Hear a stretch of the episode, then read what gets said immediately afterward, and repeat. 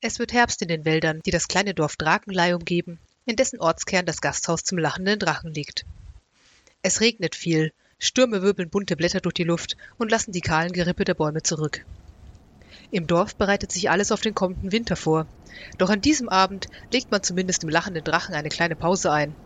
Heute Abend schon ist sie da, die dunkelste Nacht des Jahres, in der ruhelose Geister durch die Straßen ziehen und merkwürdige Kreaturen sich aus ihren finsteren Winkeln wagen.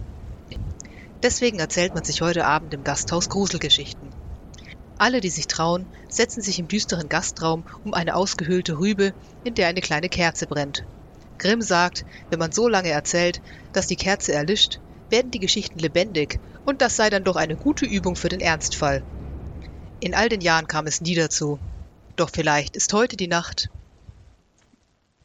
diese Woche haben wir eine kleine Bonus-Episode, denn es ist Halloween. Wir erzählen uns heute Gruselgeschichten oder Dinge, die irgendwie passend zur Stimmung des Abends waren. Äh, ich habe auch nur eine ungefähre Ahnung, was heute passiert und bin sehr gespannt. Und vielleicht inspiriert es den einen oder die andere, sonst ist es hoffentlich zumindest nett anzuhören. Außerdem könnt ihr euch so schon mal an unsere Stimmen gewöhnen, denn falls ihr euch entscheidet, in Kürze unserem Stream zu folgen, werdet ihr sie da alle wiederhören. Einige von uns habt ihr auch schon mal in den Einleitungsgeschichten zum Podcast kennengelernt, aber noch nicht oft und nicht alle. Und ja, genug Einleitung. Lass den Grusel beginnen. ja, okay, es war ein bisschen zu episch für den Inhalt. Wer will anfangen? Na gut, dann fange ich an, wenn ihr hier alle so zögert und zaudert. Ich habe vor vielen Jahren einmal eine Gruselgeschichte auf Creepypasta oder einer ähnlichen Seite gefunden und die ist mir im Gedächtnis geblieben, weil ich sie recht clever fand. Ich habe diese Geschichte aus dem Gedächtnis nachgeschrieben und möchte das Ergebnis davon jetzt vorlesen.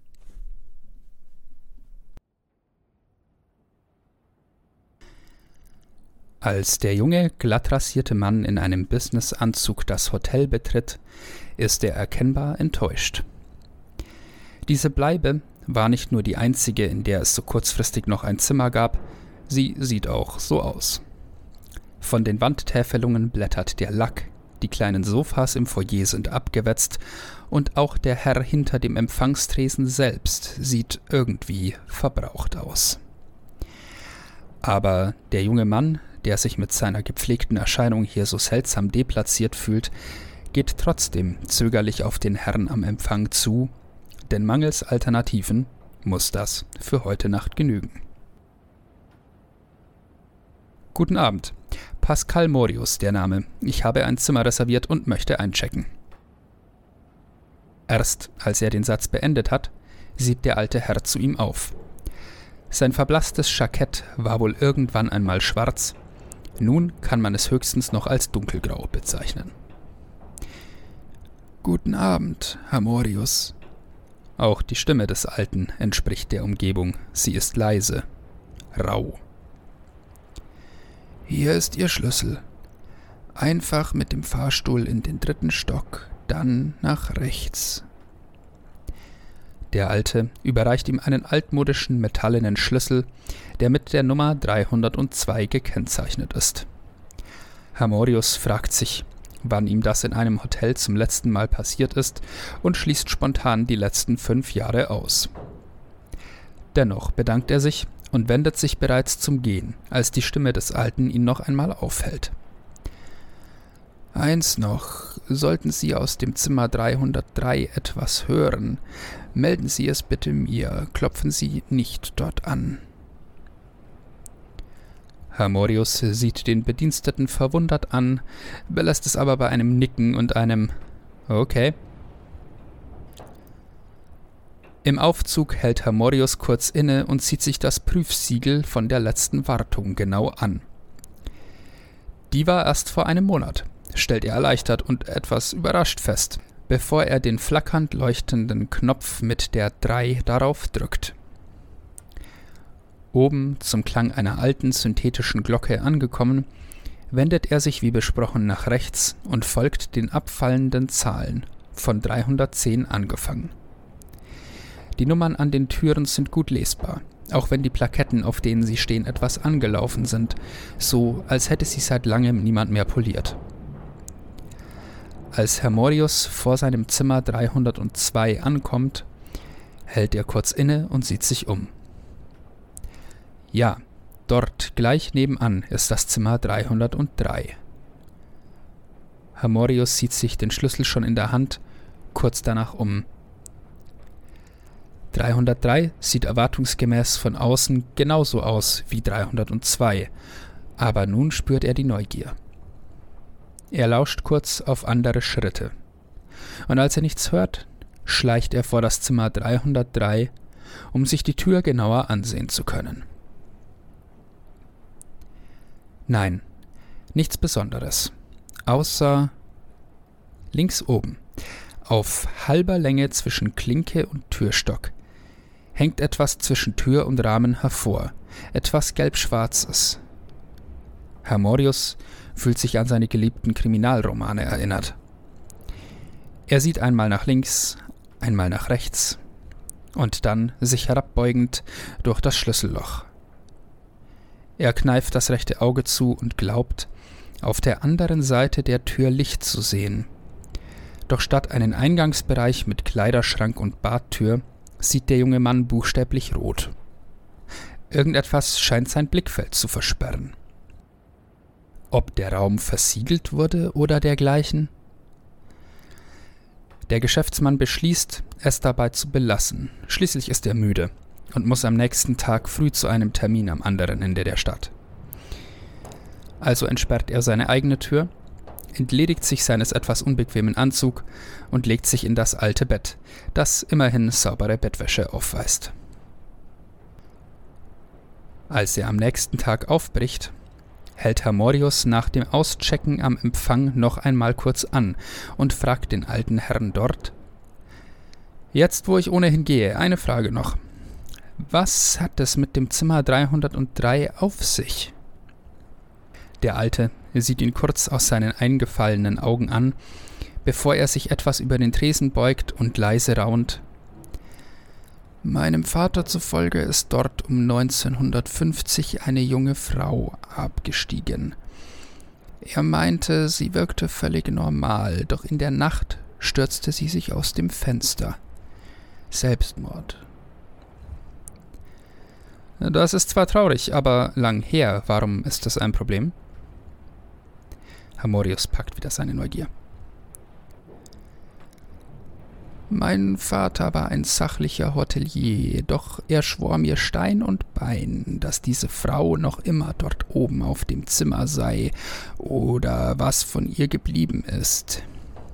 Er ließ mich schriftlich versichern, dass ich das Zimmer verschlossen lassen würde.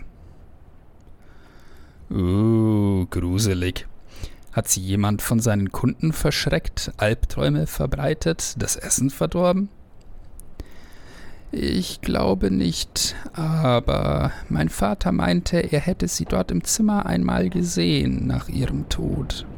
Und er sagte, ihre Augen hätten ihm gleich verraten, dass sie etwas Ungutes sei. Er meinte, die wären einfarbig und rot gewesen, wie rote Perlen. Oh, das ist creepy. Stell, stell, dir mal vor, die, die Gruppe steigt in irgendeiner Taverne ab und gleich im Zimmer nebenan. Also wollen einfach nur schlafen und dann ist es einfach nur mega gruselig. Ich glaube, in unserer ersten D&D-Kampagne war das. Da hatten wir ein richtiges scheiß Abenteuer und kamen dann in Tavernen und wollten einfach nur entspannen. Und dann war das irgendeine so Taverne aus der Hölle. Und ständig ist irgendwas passiert und oh. Ja, ich glaube, wir waren alle schon mal in Hostels, in denen es so zuging. oh, ja. Ich glaube, labbriges Rührei ist anders als Leichen an der Wand und I don't know. Ja, aber ja, wenn es labbriges, ungesalzenes Rührei ist, hm, dann ah! schon. Da beginnt der Horror schon beim Frühstück. First World Problems. Hm. Okay, ich habe auch eine Geschichte, deswegen hat irgendjemand keine Geschichte, weil wir das so ein bisschen so ein bisschen durch. Keine Geschichte. Also keine so Geschichte. richtig Geschichte nicht, so ein bisschen was zum Erzählen. Weiß nicht, wer will? Ich habe pure Information. Ich okay. habe nicht nur Informationen, aber halt auch ein bisschen halt mehr Rollenspiel-Kontext, so D&D-Monster und so. Dann würde ich mich Ach, wahrscheinlich bei ihm anschließen. Spielt, spielt mal Stein, Schere, Papier, Flo und Daniel. Äh, Moment, Moment. Äh, äh, wann? Du hast jetzt drei, du Nuss. so. Ich wollte Schere machen. Was habe ich gewonnen? Ich dachte, wir spielen Stein, Schere, Papier, Exes. Ex ist was? Access Box. Big Bang? Theory. Habe ich jetzt gewonnen oder verloren? Moment, wie geht noch Okay, mal fang an. Fang Egal. An, an. Also ich jetzt? Flo, Ja, ja. du bist Ah, dran. okay. Gut. Okay. frei. Also, da wir es ja beim letzten Mal auch in unserer Rollenspielrunde hatten, ähm, und das war ja auch ähm, äh, nicht, mh, ah, wie sagt man, ähm, auch etwas, was man vielleicht über, überspringen hätte sollen, habe ich mich mal über Folter schlau gemacht. Und habe ich da mal eingelesen und habe ähm, mal geguckt, wie wird denn Folter überhaupt definiert. Und ähm, Folter ist das gezielte Zufügen von psychischem oder physischem Leid, ähm, um Aussagen zu erpressen, den Willen des Folteropfers zu brechen oder das Opfer zu erniedrigen. Ähm, dann gibt's gewisse Konventionen, die das Ganze ähm, nicht erlauben, beziehungsweise echten. Da haben wir einmal die UN-Anti-Folter-Konvention, dann allgemeine Erklärung der Menschenrechte, europäische Menschen Menschenrechtskonventionen, um jetzt mal das Ganze international zu halten, beziehungsweise natürlich in, ähm, wenn wir uns auf Deutschland konzentrieren, Artikel 1 Absatz 1, die Würde des Menschen ist unantastbar.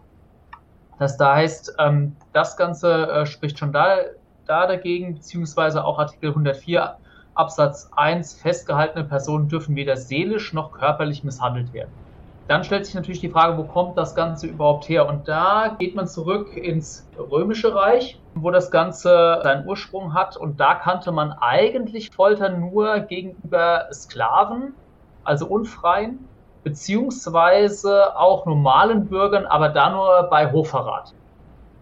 Da wurde ja nochmal unterschieden, wer ist denn überhaupt Bürger und wer ist kein regulärer Bürger. Dann ging es weiter ins Mittelalter, wo man eigentlich die Folter noch abgelehnt hat, aber später ähm, durch den Papst im Prinzip das Ganze legitimiert worden ist, um die Ketzer entsprechend, ähm, wie steht es hier, zu zwingen, also zu gestehen im Prinzip und wie, wie, hat es ausgedrückt, ohne ihn wieder zu zerschlagen und ohne sie in Leben bringen. Das Ganze wurde dann weiter äh, legitimiert von weiteren Päpsten und dann natürlich auch von der Inquisition aufgegriffen, beziehungsweise bei der Hexenverfolgung. Und interessant ist, dass sie das gesehen haben, dass Folter keine Strafe war, sondern eine Maßnahme des Strafverfahrensrechts. Also eine Entscheidungsgrundlage sollte dadurch herbeigeführt werden. Das Ganze wurde dann allmählich im 18. Jahrhundert wieder abgeschafft, so Schritt für Schritt, so nach diesen Hexenprozessen. Und ähm, dann habe ich mal geguckt nach diesem ganzen äh, geschichtlichen Kram, welche Foltermethoden bekannt sind, sage ich jetzt mal, also was darunter zählt. So klassisch Elektroschocks, Aufhängen, Verbrennen, Verstümmeln, äh, Zahnfolter, ganz interessant, Bambusfolter, Schläge, was haben wir noch? Nahrungsentzug, aber auch sowas wie Zwangsmedikation gehört dazu, Erschöpfung durch Zwangsarbeit, Erniedrigung und ähm, sehr interessant ist auch, ich bin auch noch unter dem, auf den Begriff weiße Folter gestoßen. Das sind im Prinzip Foltermethoden, die schwer oder gar nicht nachweisbar sind. Also sowas wie Schlafentzug, Scheinhinrichtungen, Kitzeln steht sogar dabei. Also Kitzeln kann auch zur Folter gehören, Toilettenverbot, Isolationshaft. Und dann habe ich mich, wo es ja auch äh, hier um Grusel geht, mal über Folterinstrumente eingelesen, was es da so gibt. Und ähm, eben schon angesprochen, die Bambusfolter. Und da muss man äh, nochmal erwähnen, dass, ein, dass der Bambus, es ist ein, ein, eine faszinierende Pflanze, ähm, Bambus kann unter idealen Bedingungen 20 bis 30 Zentimeter am Tag wachsen. Das muss man sich mal vorstellen. Das heißt, man hat das Opfer im Prinzip genommen, drüber gelegt oder drauf gesetzt auf diesen Schößling, hat es schön ge gegossen und dann ist dieser Bambusspross im Prinzip, der wächst dann ganz langsam durch den Körper durch. Man kann sich natürlich die grauenhaften Schmerzen vorstellen, die das äh, Ganze verursacht, bis der, bis das Opfer dann im Prinzip daran stirbt. Was habe ich noch gefunden? Die, der Klassiker, die Daumenschraube. Ja, also wo im Prinzip die Daumen äh, eingespannt werden, Winde und wo dann im Prinzip immer weiter äh, zugezogen wird. Ähm, darunter fällt dann auch der sogenannte spanische Stiefel. Ja, das gleiche, also im Prinzip wie die Daumenschraube nur für die Füße, wo dann im Prinzip Metallplatten an den äh, Füßen oder Beinen auch angebracht worden ist, wo dann zugedreht worden ist, ähm, was zu Quetschungen, äh, inneren Blutungen, äh, Knochenbrüchen und so weiter geführt hat. Dazu könnte man auch noch die äh, sehr interessant die sogenannte Birne zählen. Ein ähm, im Prinzip auch, äh, also das quetscht nicht zusammen, sondern spannt auf. Also das muss man sich im Prinzip vorstellen, wie das Obst, wie die Birne, die wurde in den Mund gesteckt und wurde aufgedreht. Also bis im Prinzip Kieferknochen, Zähne gebrochen, gesplittert sind. Ja, was gibt's denn dann noch? Dann habe ich mich noch eingelesen, ach ja, über den äh, schweigenden Raum. Also wo man im Prinzip den, äh, dass das Opfer in einen dunklen und schallisolierten Raum eingesperrt hat und ähm, der Mensch ist eben so gestrickt, dass bei völliger Dunkelheit und Schallisolierung er im Prinzip durchdreht. Also Halluzinationen bekommt, Wahrnehmungsstörungen und so weiter. Dann, was gibt's noch? Achso, das klassische Rädern, ja, oder auch nur genannt das Rad, wo man im Prinzip ähm, dem, dem Opfer ähm, mit dem Rad eigentlich die ganzen Glieder gebrochen hat. Aber es ging nicht darum, dass der stirbt, sondern dass er im Prinzip als äh, ja, Krüppel zurückbleibt. Das heißt, man hat ein Rad genommen und mit den Rad, also mit, mit den äh, Metallbändern, die ja früher an den Rädern rum waren, hat man ihnen dann im Prinzip erst die Beine und dann die Arme und so weiter gebrochen. Äh, das klassische Waterboarding kommt ja immer mehr in, ähm, in Mode, ja, zumindest was ich so vom CIA gehört habe. Ähm, wo im Prinzip ähm, das Ertränken äh, simuliert wird, indem man ein, ähm, äh, na, wie sagt man, ähm, äh, etwas vor Mund und Nase oder irgendeinen anderen Stoff äh, äh, legt und dann im Prinzip Wasser drüber gießt, ähm, wo im Prinzip das Opfer ähm, dieses Gefühl des Ertrinkens hat, weil es kaum Luft bekommt. Genau. Ich glaube, das ist genug Grusel. Naja, hätte wirklich ja. Folter geworden, hättest du weiter irgendwelche äh, Artikel äh, vorgelesen aus dem Gesetzbuch. Boah. Nein, aber, aber, ich, aber ich glaube, man ist jetzt perfekt vorbereitet für die nächste Horrorburg. Oh ja. Genau. Und ich glaube, ich musste, ich will da nochmal anhängen, wir waren irgendwann mal in Berlin in diesem Stasi-Gefängnis.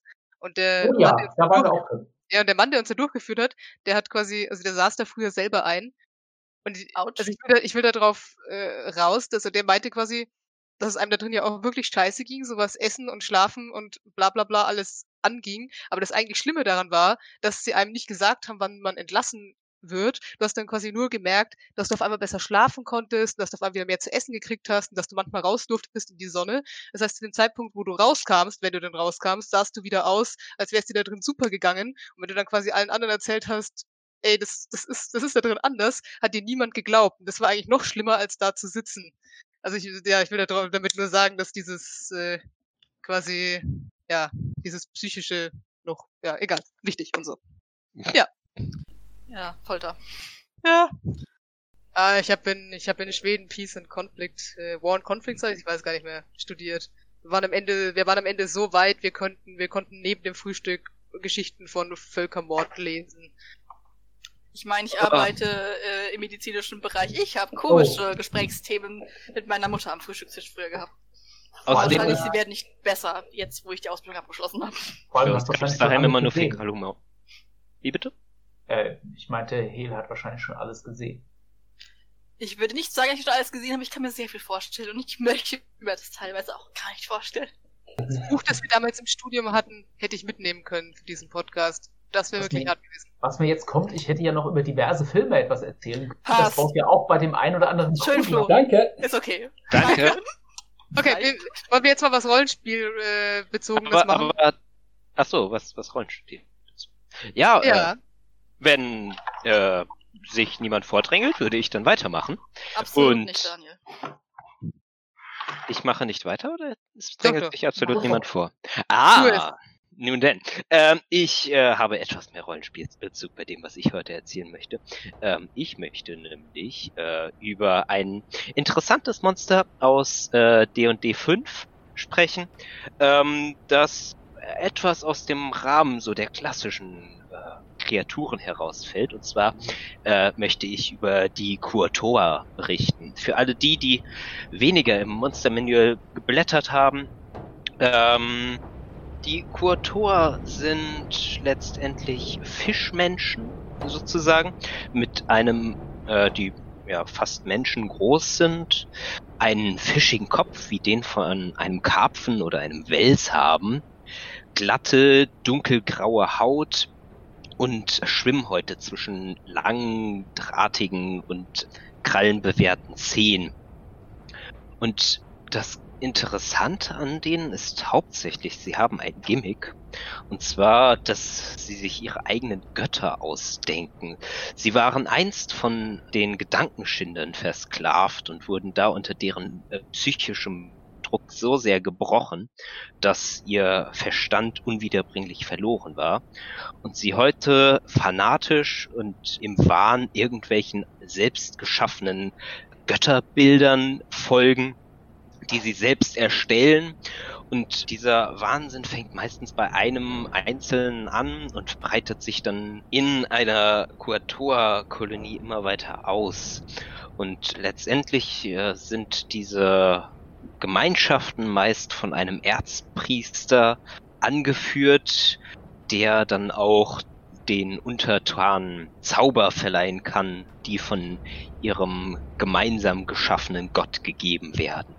Jetzt stellt euch beispielsweise mal vor, ihr wart Mitglied einer Schiffsmannschaft, seid an einer felsigen Küste gestrandet.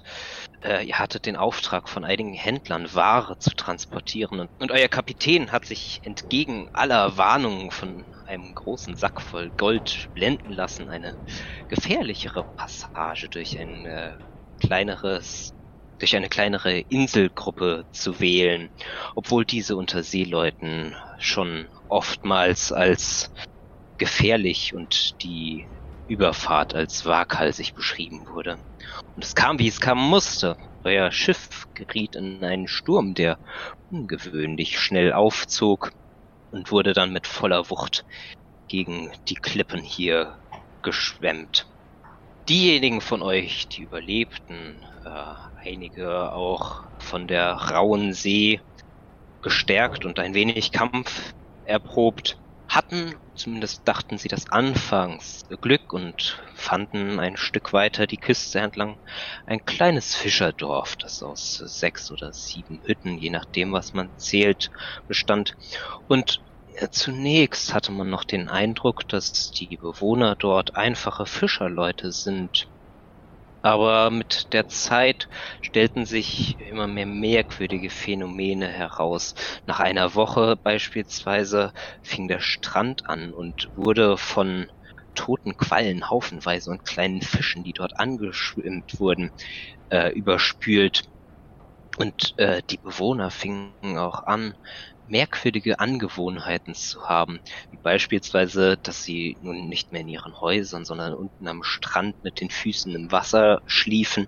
Einzelne wurden dabei auch von der einsetzenden Flut nicht wach und wurden dabei hinaus ins Meer gespült, ohne davon groß beeindruckt zu sein.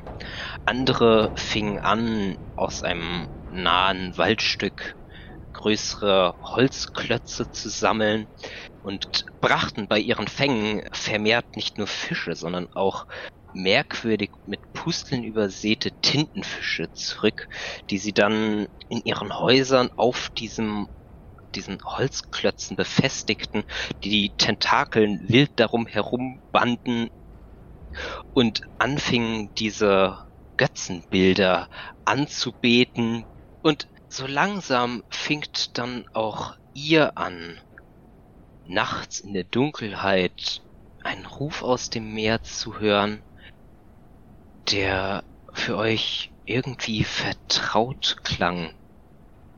Und äh, ihr hörtet so wie Wahlgesänge, so ein tiefes Brummen ja, und ein Geblubber zwischendrin.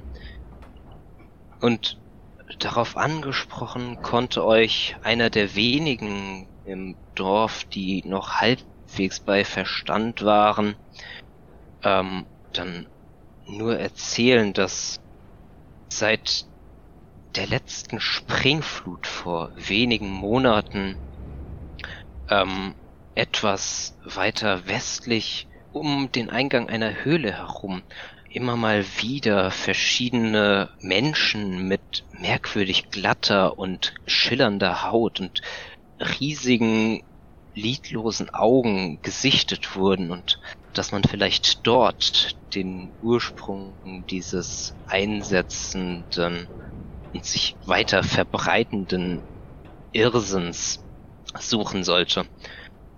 Und er, er bat euch, falls es euch tatsächlich gelingen sollte, dort etwas zu finden, was das hier auslöst und es zu beseitigen, dass ihr doch die Bewohner des Dorfes dann äh, auf eurer Rückreise mitnehmen sollte. Er habe hier auch einen Schiffsbauer theoretisch im Dorf, aber, und er zeigt in Richtung des Strandes, wo gerade ein Mann mit dem Gesicht nach unten einem Strand in einem Haufen Quallen liegt und versucht Schneeengel oder etwas Vergleichbares zu machen. Nun, der Schiffsbauer sei aktuell nicht in der Verfassung, das Boot, mit dem ihr angekommen seid, zu reparieren. Ihr entschließt euch also mal in der Nähe dort dem auf den Grund zu gehen und findet etwas weiter im Landesinneren, tatsächlich in der beschriebenen Richtung, einen größeren steinernen Eingang, der irgendwie weiter in die Dunkelheit nach unten führt. Als ihr ankommt, es ist später Vormittag, das heißt die Sonne steht relativ hoch am Himmel und ihr könnt ein Stück weit hineinschauen. Darin in der Höhle ranken sich von der Decke die Wurzeln der Bäume unten in die Höhle hinein. Die Wurzeln scheinen dort irgendwie klipprig und fast fleischig und bewegen sich so leicht, wenn ihr abwartet, hin und her, so fast als würden sie versuchen, etwas nach unten zu greifen und es zu verschlingen, an sich zu reißen. Ihr geht vorsichtig und heimlich hinunter in die Höhle. Ähm, nach kurzer Zeit weitet sich dieser Gang in einen großen Hohlraum.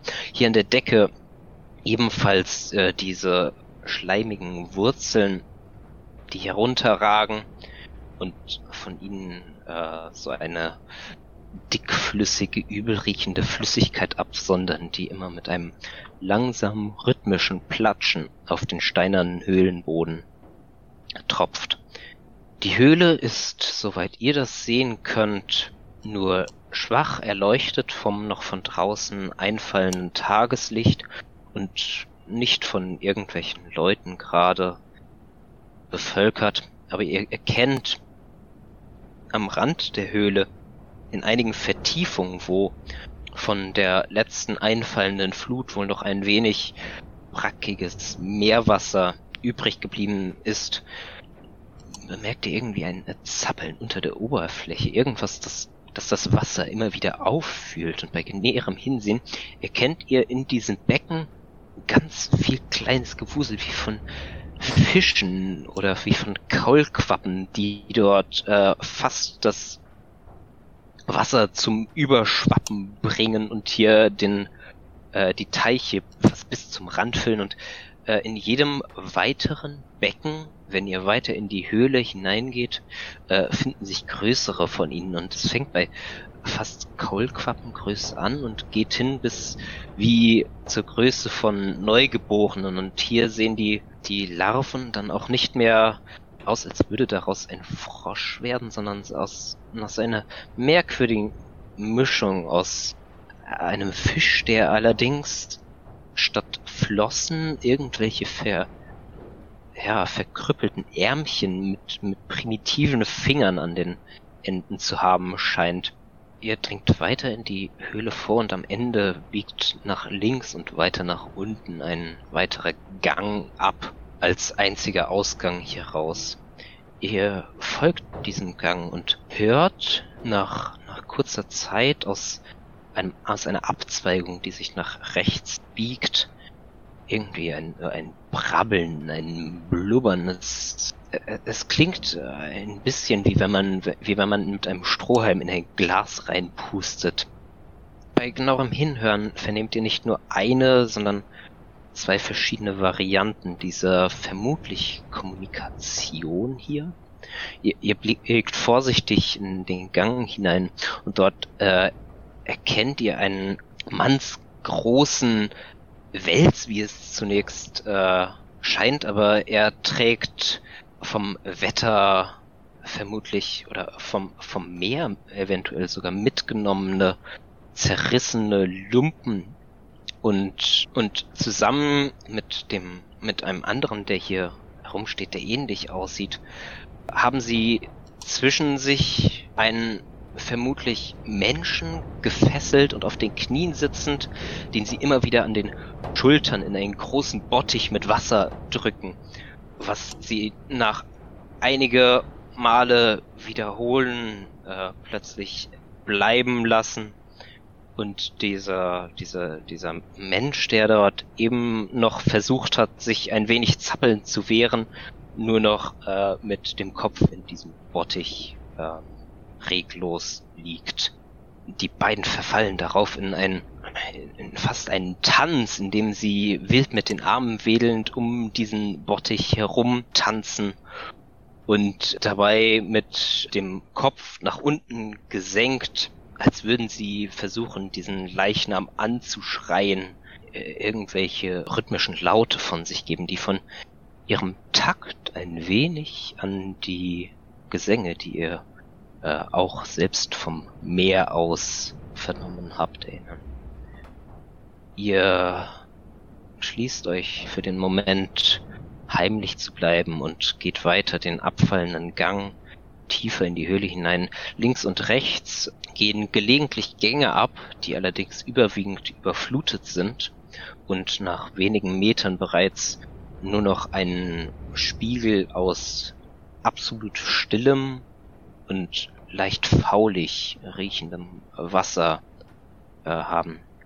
Am Ende des Ganges, nachdem ihr noch einige Dutzend Meter weit ihm gefolgt seid, kommt ihr nochmal in einen kleinen ja, Raum, der hier aus dem Stein geschlagen zu sein scheint. Er hat einen Durchmesser von vielleicht äh, drei Meter und am Ende dieses Raumes, auf einigen rundgeschliffenen Steinen positioniert, seht ihr, wie dort ein, ein, ein dicker Ast in diesen Steinhaufen gestoßen ist. An seinem oberen Ende ist ein, ein riesiger Tintenfisch darauf aufgespießt und seine Arme sind nach oben über ihn wie so zu einem Päckchen verbunden in den klobigen Ast von der Seite mit brachialer Gewalt scheinbar hineingesteckt ist eine Art Säbel, der dem, diesem merkwürdigen, dieser merkwürdigen Statue fast wie eine Art Arm zur Seite äh, gibt. Auf der anderen Seite scheinbar hat das auch einmal jemand gemacht, aber statt eines vollen Säbels ist dort nur noch etwa die Hälfte einer verrosteten Klinge, die am Ende abgebrochen ist, übrig. Davor sitzt auf Knien im, im hier feuchten Untergrund ein weiterer dieser Fischmenschen. Dieser ist nicht ganz so abgerissen gekleidet, sondern trägt äh, ein scheinbar etwas etwas neueres Gewand, das allerdings nicht weniger äh, durchnässt und von den Gezeiten mitgenommen zu sein scheint. In einer Hand hält er einen auf den Boden gestellten Stab, der ähnlich wie äh, der große Ast vor ihm einen Tintenfisch obendrauf aufgespießt zu haben scheint, ohne dass der Ast dabei irgendwie nennenswert angespitzt gewesen ist. Ihr schaut kurz nach dem anderen Arm, aber merkt, dass bei diesem Arm, ähnlich wie bei dem Götzenbild vorne, scheinbar ein Teil fehlt, der offenbar nicht behandelt wurde, nachdem er abgetrennt wurde. Ihr erkennt ein wenig noch Wundflüssigkeit und Eiter um diesen Stumpf herum, als wäre er nie richtig verheilt. Der Quator vor euch in seinem, was fast wie ein Gebetsgesang klingt, bei dem er immer wieder den Kopf vor seiner Gottheit verneigt, ähm, scheint fast wie in Trance und auch wenn ihr den Raum betretet, bemerkt er euch nicht. Ihr überlegt kurz untereinander, was ihr tun sollt. Und äh, einer von euch aus der Gruppe, der offenbar eine Zeit lang im Kloster gelebt hat, meint nur, dass viele dieser kleineren Gottheiten irgendwie an die Welt gebunden zu sein scheinen und dass es gut möglich ist, dass, dass diese ja, vermeintliche Statue hier vor euch das sein könnte, was den Gott dieser merkwürdigen Kreatur hier hält. Ähm, ein Magier aus eurer Gruppe, meint dann kurzerhand nur, ich kann ein paar Feuerzauber. Äh, lasst mich demonstrieren, wie einfach man den Gott aus dieser Welt wieder herausschmeißen kann. Und ehe jemand reagieren kann, hat er auch schon einen kleinen Feuerball über seine Hand beschworen und schmeißt ihn in diesen Holzbalken vor euch hinein, der beim Aufprall in einem lauten Splittern zerbirst. Der Tintenfisch obendrauf fliegt in einem komischen krummen Bogen durch den Raum und der eben noch wie in Trance scheinende Quator vor euch hält kurz inne, guckt dann nach oben und sieht nur, wie scheinbar was auch immer er da, mit wem auch immer er da gesprochen hat, verstummt zu sein scheint. Er guckt zunächst kurz nach links, nach rechts im Raum, dreht sich dann um und starrt euch mit diesen weit aufgerissenen Augen an und fängt kurz darauf an, ein kehliges Gurgeln herauszulassen, das man mindestens bis oben in die Höhle mit dem Laich hören kann. Ihr hört, wie hinter euch es anfängt zu plätschern äh, und dass viele nasse Schritte scheinbar sich euch den Gang herunter in eure Richtung schnell bewegen zu scheinen. Ihr entschließt, dass dies nicht die Zeit für einen Kampf ist, insbesondere wenn ihr die Feinde und das Territorium nicht kennt. Ihr entscheidet euch zum Rückzug und auf dem Weg nach oben begegnen euch einige dieser, die, dieser Kreaturen, Glücklicherweise habt ihr einige aus der Mannschaft, die ein wenig Kampferfahrung haben und äh, einige Waffen, die ihr aus eurem Wrack bergen konntet, äh, mitgenommen, sodass es euch gelingt, gerade genug von diesen wahnsinnigen Fanatikern hier niederzustrecken, um euch euren Weg nach oben in die Höhle zu bahnen. Gerade noch rechtzeitig, wie ihr bemerkt, wenn ihr euch umdreht. Denn kurz nachdem ihr den Gang verlassen habt, bemerkt ihr auch, wie eine blubbernd brausende Flut in den Gang von unten heraufströmt und ihn bis zum Ausgang in der großen Höhle, kurz nachdem ihr dort herausgestiegen seid, auffüllt. Ihr wisst, dass dies nicht der Zeitpunkt äh, zum Zögern ist. Und ohne einen weiteren Gedanken an das, was dort unten eventuell noch sich befinden könnte, zu verlieren, stürmt ihr heraus äh, zum Ausgang aus der Höhle und hört von unten nur das Nachhallen von wütenden Schreien und Gebrabbel und durcheinander gerufener, fast schmerzverzerrter Klänge dieser Wesen, die dort unten diese Höhle bevölkern. Ihr kehrt geradlinig und ein wenig panisch noch immer zurück in das Dorf, wo ihr bemerkt, wie die Leute inzwischen ja ein wenig klarer zu sein scheinen, als sie das noch waren, als ihr abgereist seid. Einzelne laufen ein wenig verwirrt den Strand entlang, wundern sich darüber, wo denn die ganzen vielen toten Fische hierher kommen.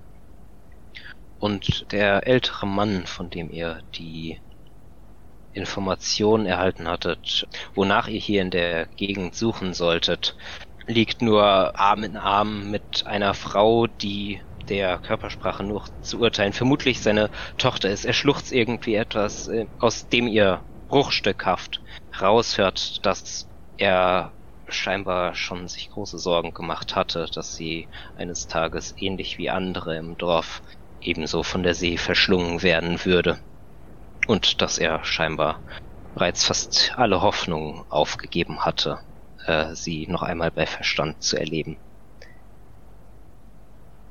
Einige Tage vergehen und so langsam haben alle im Dorf ihren Verstand wieder erlangt.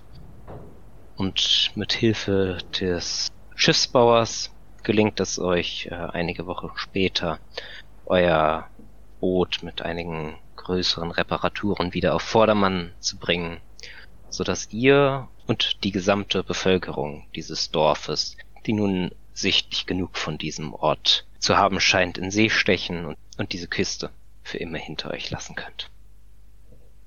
Burn it with fire a lot of times, fireballs. Also, hast dir jetzt, du hast dir jetzt diese ganze Abenteueridee heute im Laufe des Nachmittags ausgedacht, aber unsere Kampagne kriegst du seit Wochen nicht fertig. Äh, zugegeben, ich habe, aber... Zugegeben, ich habe die Hälfte der Geschichte gerade, während ich sie erzählt habe, improvisiert, was man lernt, wenn man einige Zeit dämmt. Es tut mir leid. Horror! Flussmoment, das, das kann man doch so nennen. Wir haben Horror für den Dämm, der schneiden muss. aber, aber ja, auf jeden Fall, Thema des Abends. Damit, damit hat man jetzt schon ein Abenteuer, das man gleich sofort spielen kann, wenn man das will, sogar mit gruseligen Beschreibungen. Ja. Mhm ziemlich cool. Ja, und es hatte sogar ein, sogar noch eine Verbindung mit dem Thema von Flo. Zumindest wurden Leute in Wasser getaucht. Gurgel, gurgel. Wieder beim Das kann ich ja. gerne auch noch ein bisschen ausformulieren. Nein, ähm, nein. Schaut, nein, nicht das so. Waterboarding. Ich meine, die Geschichte, die ich gerade erzählt habe, kann ich gerne ein bisschen ausformulieren und falls ich sie irgendwann mal hochlade, schaut mal auf der Webseite des lachenden Drachen vorbei, da werden wir sie dann entweder hochladen oder verlinken ähm, aber ich kümmere mich mal erst um die Kampagne, bitte. Ja, bitte. sorry, ich äh, kümmere mich erst um die richtige Kampagne, die ich noch versprochen habe. Und dann schreibe ich das hier. Aber ich habe ich hab noch eine Frage zu dieser, zu dieser Mechanik. Ist es dann, ja. keine Ahnung, also wenn man länger in dieser Nähe von diesen ausgedachten Göttern ist, muss man dann auch als Spieler irgendwas machen, um festzustellen, nö, nö, eigentlich, eigentlich ist das überhaupt keine Mechanik. Eigentlich sind die Kotor nur unter sich, aber ich dachte, das wäre cool, wenn die auch andere anstecken würden. Also habe ich gesagt, sie stecken auch andere an. Mechanik okay. soweit war ich noch nicht. Achso. Ich, fand das nee, ich, dachte, ich dachte mich auch gerade. Das Wegspülen, wenn man mit den Füßen im Wasser schläft, das muss, so, das muss eine größere Welle kommen, du bist weg. Ich ja, möchte einen Quallenengel machen. Das war eine kranke Idee. Quallenengel, das war eine kranke Idee. Ja, ja.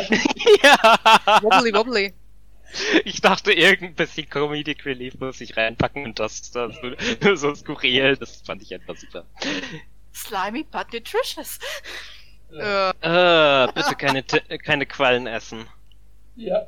Ich glaube, ich glaub, die sind auch nicht so nutritious. Die enthalten nee, die auch ja 99% Wasser. Wie, hm. Quallen sind wie Gurken. Ich habe irgendwo eine Gurke rumfliegen.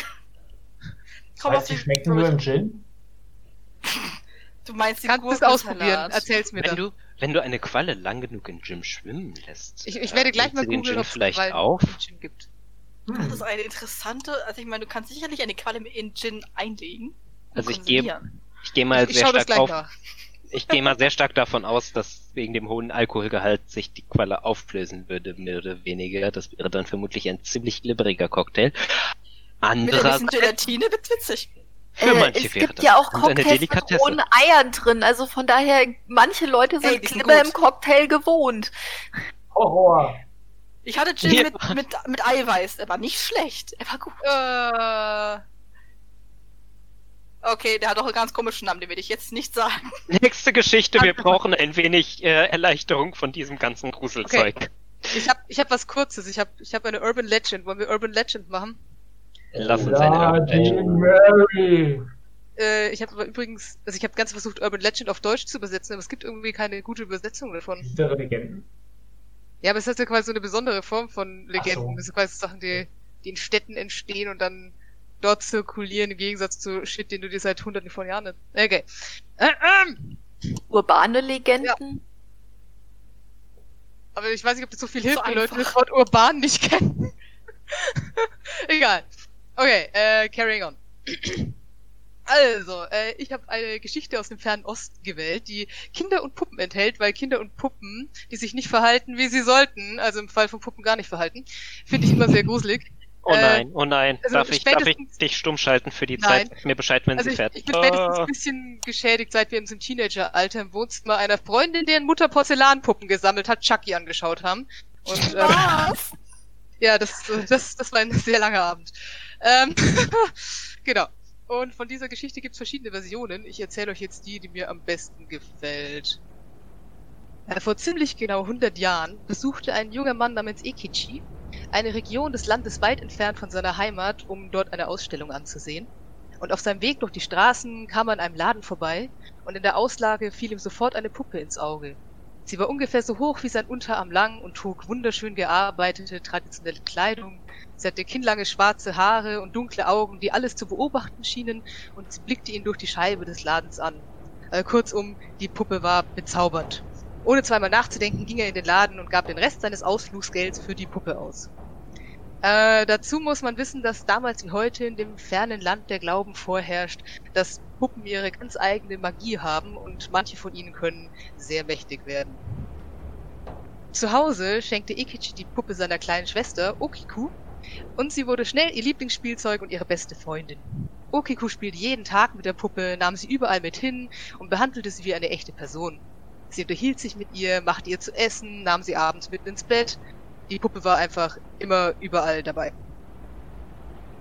Ein Jahr verging und dann ereignete sich die Tragödie. Okiku starb. Damals zog äh, Gelbfieber durch das Land und das kleine Mädchen wurde seiner Familie entrissen und sie starb quasi an dem Fieber mit Schmerzen, in Angst und die Puppe fest an sich gedrückt. Und ihre Familie wollte die Puppe Okiku mit ins Grab geben, doch das erlaubten die örtlichen Behörden nicht. Also wanderte die Puppe auf den kleinen Hausaltar der Familie, der an ihre Tochter erinnern sollte. Und mit diesem Tag begannen die merkwürdigen Ereignisse. Eines Tages bemerkte die Familie, dass die Haare der Puppe langsam länger wurden. Der traditionelle Bobschnitt hatte begonnen zu verschwinden.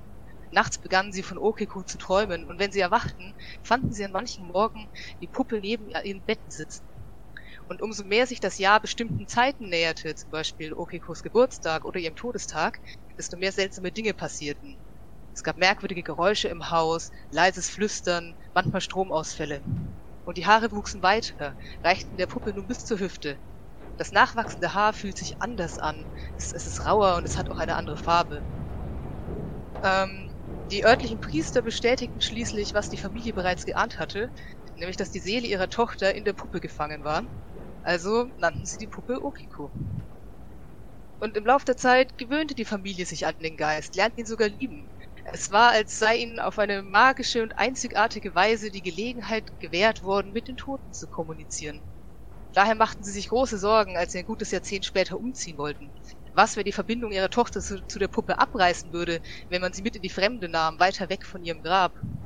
Also wandten sie sich an den örtlichen Tempel und baten sie, sich der Puppe anzunehmen. Die Mönche dort sagten zu, sich um die Puppe zu kümmern, die seither im Tempel besucht werden kann, und hin und wieder schneiden sie der Puppe sogar die Haare, denn diese wachsen bis heute schneller und wilder denn je. Im Lauf der Jahre wurde die Puppe immer berühmter und ihre Kräfte wuchsen, und von ihren Haaren einmal abgesehen, suchte die Priester auch und also auch neugierige Beobachter, Besucher in ihren Träumen heim. Und in den letzten Jahren gibt es noch eine andere schauerliche Beobachtung, nämlich ganz, ganz langsam öffnet sich der Mund der Puppe und wenn man hineinblickt, sieht man die Spitzen von kleinen, vielen Milchzähnen. End.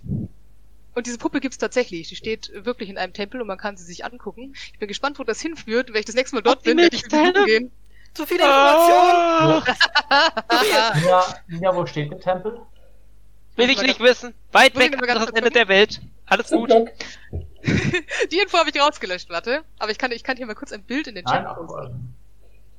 Ja, Guck, das also, ziemlich cool. Also, die, die Stelle mit den Haaren, die wachsen, das, das war schon, da war ich schon raus. Das war so, oh Gott. Ah. Stimmt, das ist, glaube ich, der, der langsam öffnende Mund von einem Porzellanmonster. Das ist ganz viele kleine. Ja, also, ich habe das, ich hab leisten können. Vielleicht äh, wirkt es nicht so gut, wenn man es äh, erzählt. Aber ich habe das irgendwann spät nachts gelesen. Dachte ich, okay, die Geschichte nehme ich. Ja. Es ist Herbst. Es ist dunkel draußen. Ich glaube, es passt. äh. ja, ich habe ich hab gerade Bilder, hab Bilder gepostet. So, warte, wo? Ähm. Ich tippe ja. Ja. Iva mal. Nein, verdammt. Okay. Iva okay, die Puppe ist fucking gruselig. Hokkaido. Ja. Die, Grusel Och Mann, ich mochte die Insel eigentlich. Jetzt ja. nicht mehr. Äh, kann man sagen. Vor allem die Kürbisse sind gut. Ich werde dieses Jahr keinen Kürbis mehr essen. Ja, du hast oh, wie viel äh, Kürbissuppe äquivalent rausgegraben aus deinem, den du geschnitzt hast? Drei Wochen? Äh, ich ich habe ich hab sogar den Teil rausgelassen, dass, also auf den paar Websites, die ich besucht habe, war sogar, dass die Mönche natürlich die Haare der Puppe, die nachwachsen, auch eingeschickt haben zur wissenschaftlichen Überprüfung und natürlich ist es menschliches Kinderhaar, das danach wächst. Boah. Oh, fucking Ja, aber es hält, mich nicht, es hält mich nicht auf, wenn ich jemals da oben bin, wenn ich diese Puppe besuche. Ich muss sie sehen. Ah, und dann nie wieder schlafen. No, thank you very much. Und wenn du doch irgendwann schläfst, weiß ich schon, wovon du träumen wirst. Ja. Oh ja. Ah, ich liebe Urban Legend. Nicht sehen. Ah. Es gibt, es gibt auch irgendwo ein Bild von offenem Mund, warte. ja, danke, den habe ich auch schon auf einem kleinen Bild gesehen. Es reicht mir. Danke. Reicht an Bildern für heute. Okay, ich glaube, wenn, wenn, ich mit meinem Thema anfange, wird es nicht besser. Soll ich dann mal einhaken? so was weniger um Gruseliges? Ach nee, darum geht's ja heute. Ach, scheiße. ah, da sieht man da sieht man's. Warte, das muss ich, das muss ich noch zeigen. Dieses, dieses Bild macht mich voll fertig. Da ist der Mund nämlich wirklich offen. Uh! Ich mach die Geschichte fertig. Du musst reinzoomen. Uh! Nein! Danke. Nein. Nein. Nein. okay, Entschuldigung. Beate. okay. Ich hatte mir eigentlich eine Geschichte rausgesucht, die ich vor Jahren oder Jahrzehnten, ich weiß es gar nicht mehr genau, irgendwann gehört habe, wo es für mich gefühlt noch kein Internet gab. Ähm, und zwar ging es da um einen Förster oder Jäger irgendwie sowas, der in einer abgelegenen Waldhütte gelebt hat und dann dem Weihnachtsmann, der vor, dann vor, vorbeigekommen ist, ähm, Hirschgulasch geschenkt hat, dass dieser dann an die armen Kinder in der Umgebung verteilt wurden. Nur weil dieser Hirschgulasch nicht aus Hirsch, sondern aus seiner Frau.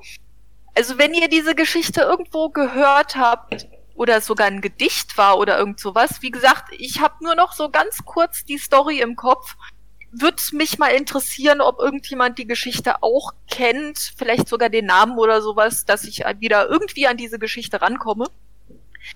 Ähm, die erzählen wir dann an Weihnachten. genau.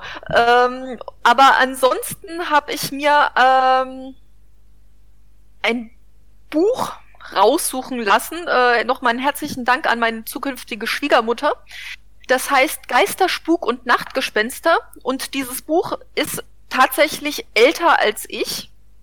Und oh, daraus werde ich ein Gedicht vorlesen, äh, was von Eduard Mörike ist, sprich so 19. Jahrhundert, 1800 und so viel.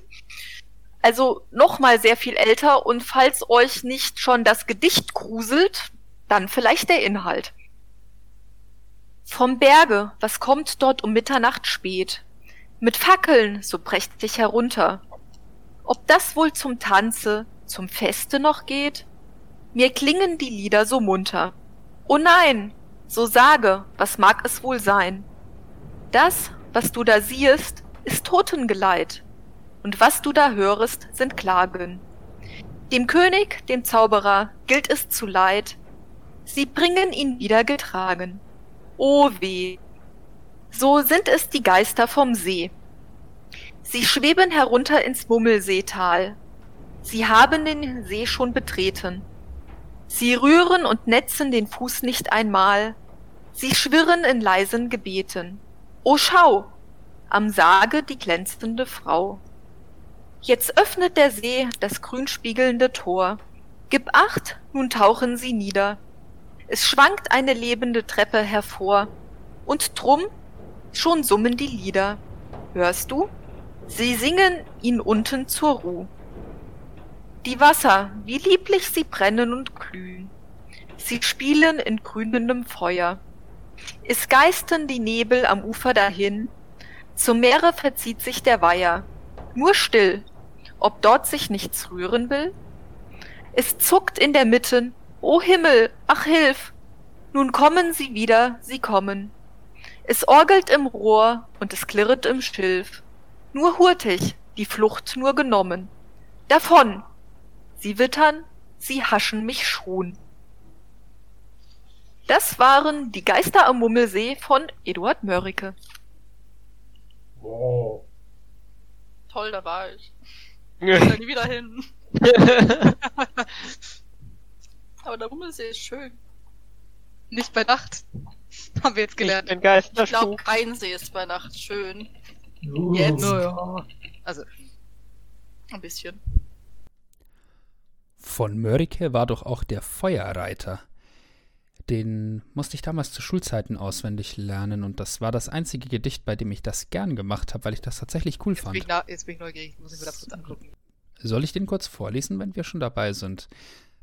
Der schlägt nämlich in die gleiche Kerbe wie die Sache mit den Geistern vom Murmelsee. Der Mörike, der konnte was. Sehet ihr am Fensterlein dort die rote Mütze wieder? Nicht geheuer muss es sein, denn er geht schon auf und nieder. Und auf einmal, welch Gewühle bei der Brücke nach dem Feld! Horch, das Feuerglöcklein gellt! Hinterm Berg, hinterm Berg brennt es in der Mühle. Schaut, da sprengt er wütend schier durch das Tor, der Feuerreiter, auf dem rippendürren Tier, als auf einer Feuerleiter. Querfeldein durch Qualm und Schwüle rennt er schon und ist am Ort, drüben schallt es fort und fort, Hinterm Berg, hinterm Berg brennt es in der Mühle. Der so oft den roten Hahn meilenweit von fern gerochen, mit des heilgen Kreuzes Span freventlich die Glut besprochen. Weh, der grinst vom Dachgestühle dort der Feind im Höllenschein. Gnade Gott der Seele dein. Hinterm Berg, hinterm Berg rast er in der Mühle. Keine Stunde hielt es an, bis die Mühle borst in Trümmer. Doch den kecken Reitersmann sah man von der Stunde nimmer. Volk und Wagen im Gewühle kehren heim von all dem Graus. Auch das Glöcklein klinget aus. Hinterm Berg, hinterm Berg brennt's. Nach der Zeit. Ein Müller fand ein Gerippe samt der Mützen, aufrecht an der Kellerwand, auf der beinarren Meere sitzen. Feuerreiter, wie so kühle, reitest du in deinem Grab. Husch, da fällt's in Asche ab. Ruhe wohl, Ruhe wohl, drunten in der Mühle. Oh. Aus diesem Gedicht mache ich irgendwann eine Hexenkampagne. Es bietet sich echt an. Es ist so viel Interessantes drin in diesem Gedicht. Ich weiß noch, dass ich zu Schulzeiten nicht alles gleich verstanden habe, aber man interpretiert das ja im Unterricht zusammen und bespricht zum Beispiel, dass der Feuerreiter im Gedicht mit dem Teufel im Bunde ist und auf frevelhafte Art einen Span vom Kreuz Christi verwendet, um Feuer zu bannen. Und dann gibt es dieses Feuer in der Mühle, in dem dem Feuerreiter dann der Teufel erscheint, die Hand nach ihm ausstreckt und meint, dass er nun seinen Teil des Handels einfordert.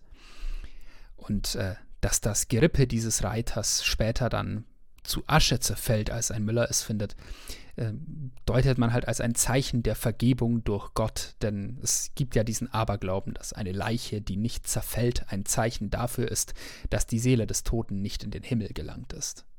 Ich möchte einen Antrag einreichen möchte einen Antrag einreichen. Äh, können wir, wenn wir hiermit fertig sind, nochmal irgendwie zusammen Kinderlieder singen? Irgendwas Fröhliches? Irgendwann ist sie ein Superstar. Hey! Hör auf, sonst kauf, kauf dir eine Porzellanpuppe. Ich habe kein Problem damit. Das ist, das ist jetzt die, die große Drohung. ähm, ja, dadurch, dass, glaube ich, alle bis auf ich jetzt so ein bisschen durch sind, äh, ich glaube, ich bin so was Horrorgeschichten oder so Gruselgeschichten angeht, so ein bisschen abgehärtet. Äh, weil ich war so der Knilch, der mit zehn äh, vor dem Fernseher gesessen ist, während die Mutter äh, schön in der Nachtschicht gearbeitet hat, um dann, diese Sendung ist für Zuschauer unter 18 nicht geeignet, oh, äh, Sendungen anzuschauen. Das erklärt so viel. Dankeschön. Gab es damals noch die Peitschenfrau? Die Peitschenfrau. Flo, nein. Aus. Egal, was worauf du raus willst, nein. Okay. Ähm, ja, also entsprechend, äh, lustigerweise haben mir eher banale Sachen Angst gemacht, aber alles dieses übernatürlich von Geistern, äh, Hexen, Zombies oder ich weiß nicht, sowas über Halloween ganz gerne angeguckt wird, diese Klassiker wie Freitag der 13. Ähm, haben mich nie wirklich berührt. Weil dazu kommt, dass ich, äh, wie man vorhin eventuell rausgehört hat, ich im medizinischen Raum tätig bin. Also habe ich eine gewisse Faszination mit Anatomie. Ähm, worüber ich gerne reden würde, ist, äh, und zwar ein Monster aus dem Dungeons Dragons der fünften Edition. Und zwar der Fleischgolem. Uh. Äh, also, ich finde sowas weniger groß, ich finde sowas eher faszinierend. Das Problem ist, was ich faszinierend finde, finden sehr viele andere Leute gruselig. Willkommen in der Medizin. Ähm, auf jeden Fall. Ich glaube, ich finde eher gruselig, dass du es gruselig findest. Äh, nicht gruselig findest. Äh, okay, du weißt, faszinierend findest. Äh, bläh, verstrickt. Carry on. Auf jeden Fall. Äh, als kurzes für die Leute, die vielleicht sich im D&D 5e nicht auskennen äh, oder weil einfach, glaube ich, dieses Monster auch viel zu selten genutzt wird, ein, eine kurze Zusammenfassung. Es gibt von den Golems diesen Konstrukte ähm, vier Varianten, also im normalen Monster Manual, äh, Seite 169. Also 101, nice. Äh, ähm, die, es gibt den äh, Lehmgolem, den Fleischgolem, den Steingolem und den Eisengolem. Ich muss das ein bisschen aufpassen, weil ich habe die Möglichkeit Englisch, dass ich wahrscheinlich sehr Englisch abrutschen werde. Ähm, auf jeden Fall. Äh, der Fleischgolem ist leider mit Rüstungsklasse 9 der schwächste von den Rüstungsklassen von den allen, bis der äh, Eisengolem der beste ist mit Rüstungsklasse 20. Auch von dem äh, Challenging Rating, was ich sehr schwer übersetzen kann aus dem Kopf, äh, ist der niedrigste mit 5. Äh, zu quasi dem Eisengolem mit 16, den Steingolem mit 10 und dem äh, Lehmgolem mit 9. Okay, sie sind sich schon an irgendeinem Punkt unterschiedlich.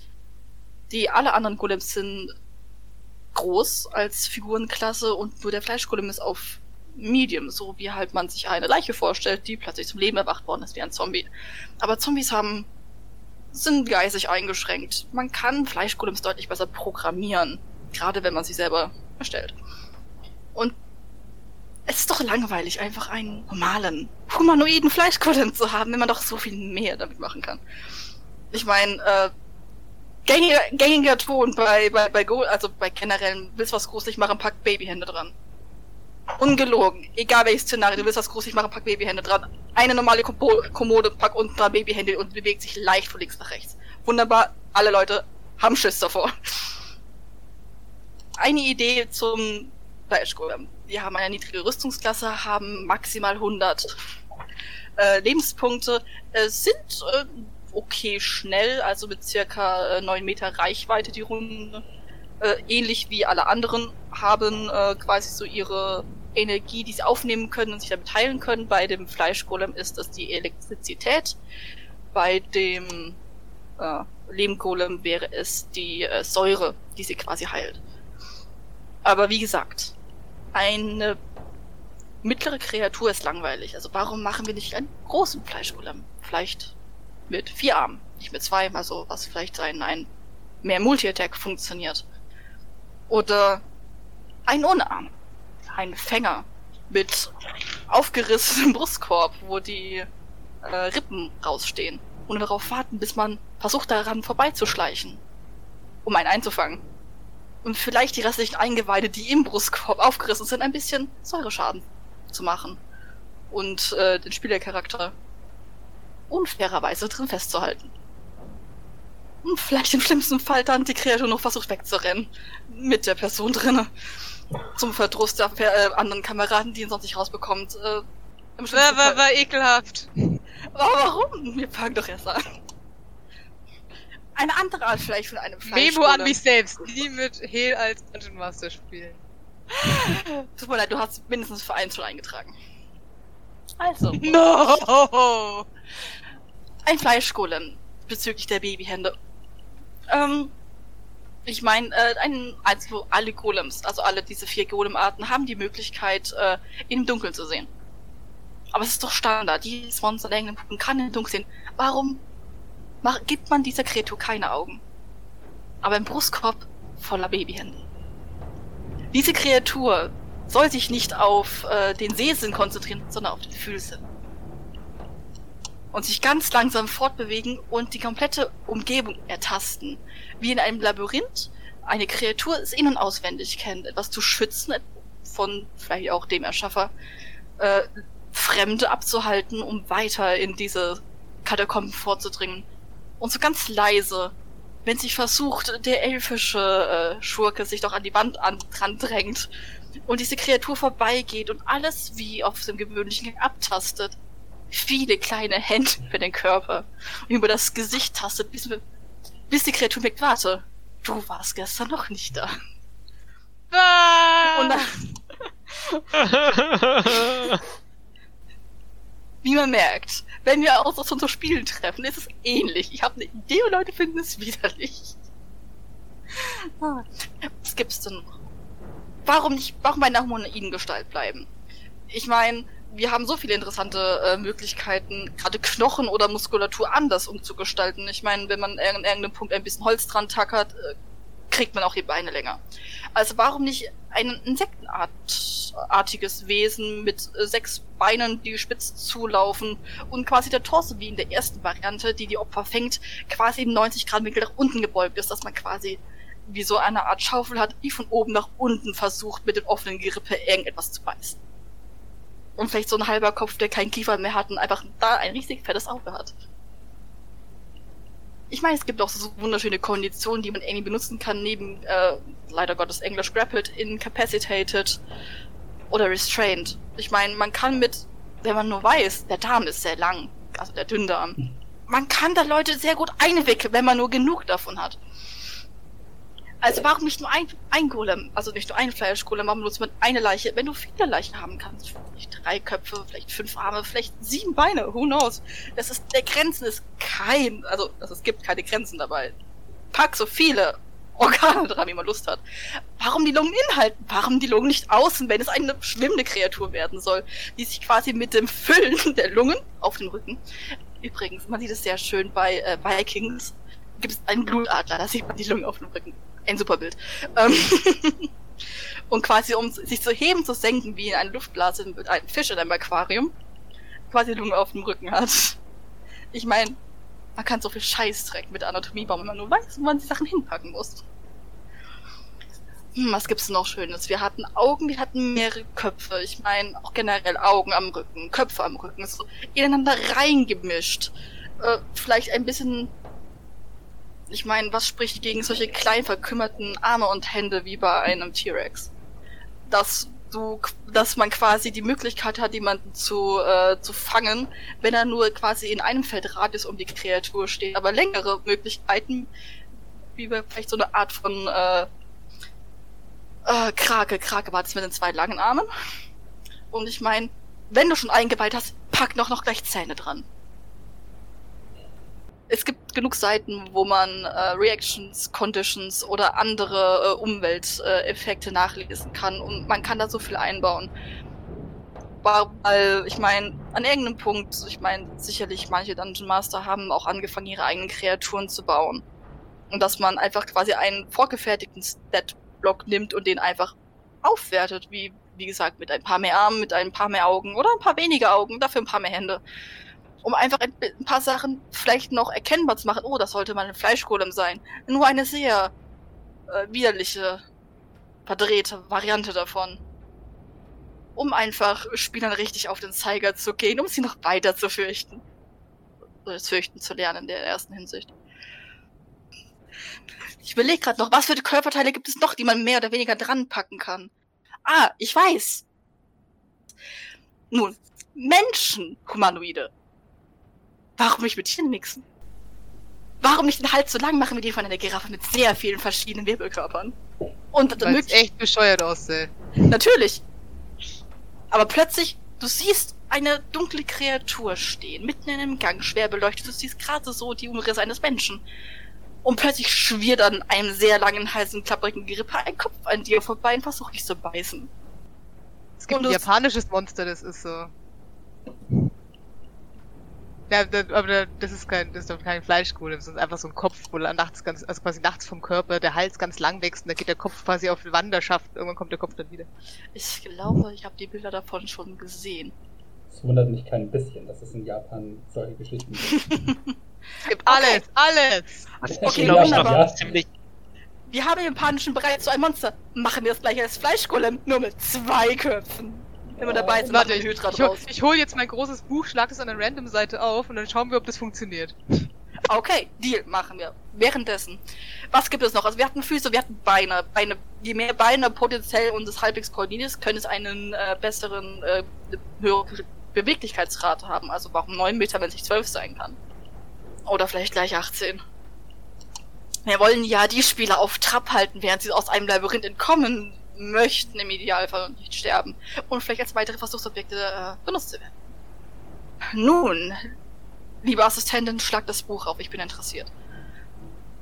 Vielleicht in der Zwischenzeit noch, was man auch machen könnte, einfach, wenn man sowieso schon dabei ist, Arme zu modifizieren, warum macht man nicht einfach noch ein weiteres Gelenk daran, sodass man dann dreigelenkige Arme hat, die fast bis zu den Knien reichen und die dann so schlürfend dann sich hergezogen werden und äh, einen ja. dann so komplett umschlingen, plus die Kreatur dann noch mal selber, dass man besonders schlecht wegkommt.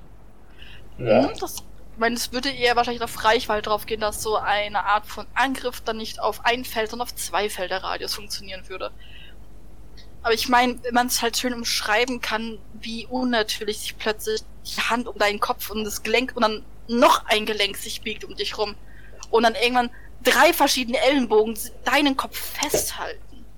Dabei ja, hast du dann auch immer noch, weil da keine äh, vernünftige, ah, wie heißt das zwischen zwei Knochen, so dieses Schmierzeug. Knochengelenk.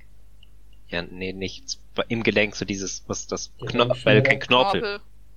Weil kein Knorpel. Knorpel zwischen den einzelnen Knochen ist, äh, dass die Knochen oder die Glieder sich dann beim Bewegen immer noch so Knirschen, Knirschen mittendrin ja. haben. Natürlich, es ist ja alles tot, es ist ja alles unnatürlich gebaut. Wie bei einer äh, Gottesanbetung. Äh, nett. Nein, äh, das geht besser. Nach außen oh. gebogene Ellenbogen. Mir kam dabei jetzt aber gerade noch, als ich das so durchgeblättert habe, da sind ziemlich viele Geister auch mit drin. Und im, im Sengoku-Rollenspiel gab's immer die, also gab's ein paar Geister, denen du begegnen konntest und die fand ich immer ganz furchtbar. Deswegen habe ich die auch nie eingesetzt, weil die eine Fähigkeit hatten, wenn sie dich angeschaut haben, hattest du so Angst, dass du gealtert bist. Das heißt, mhm. deine menschlichen Charaktere haben dann einfach, wenn es blöd läuft, Jahrzehnte ihres Lebens verloren und wenn du zu viel auf einmal verloren hast, bist du einfach an Alter gestorben. Durch diese Geister. Und du konntest nichts dagegen tun. dam, dam, dam, dam, dam, dam. Okay, ihr Lieben, ich glaube, das war's fast für heute Nacht, oder? Also ich hab genug. Ich kann nicht mehr Äh. Ja, ja ich, ich, äh, ich hoffe, ihr hattet ein wenig, ein wenig Spaß und hört euch ein bisschen unterhalten und wir haben euch wunderbar auf Halloween eingestimmt und ähm, ja, wir können, wir können jetzt auch zusammen ein Kinderlied singen. Ich, äh, keine Ahnung. ich glaube, das ersparen wir euch an dieser Stelle doch nochmal. Oh. Ja. Keiner von uns kann singen. Das wäre zu groß. Nee, äh, das, was Hallo? wir jetzt erzählt haben, war schon gruselig genug. Da brauchen wir jetzt nicht noch unseren Gesang hinzufügen. Gesang kann auch keine Form von Grusel sein. Mhm. Oder Folter. ja. Okay, jeder sein Lieblingslied, jeder zu seiner Lieblingsmelodie. Und an der Stelle sollten wir die Aufnahme lieber beenden. Ihr Lieben, macht's gut und ciao. Und schlaft gut. Träumt was Schönes.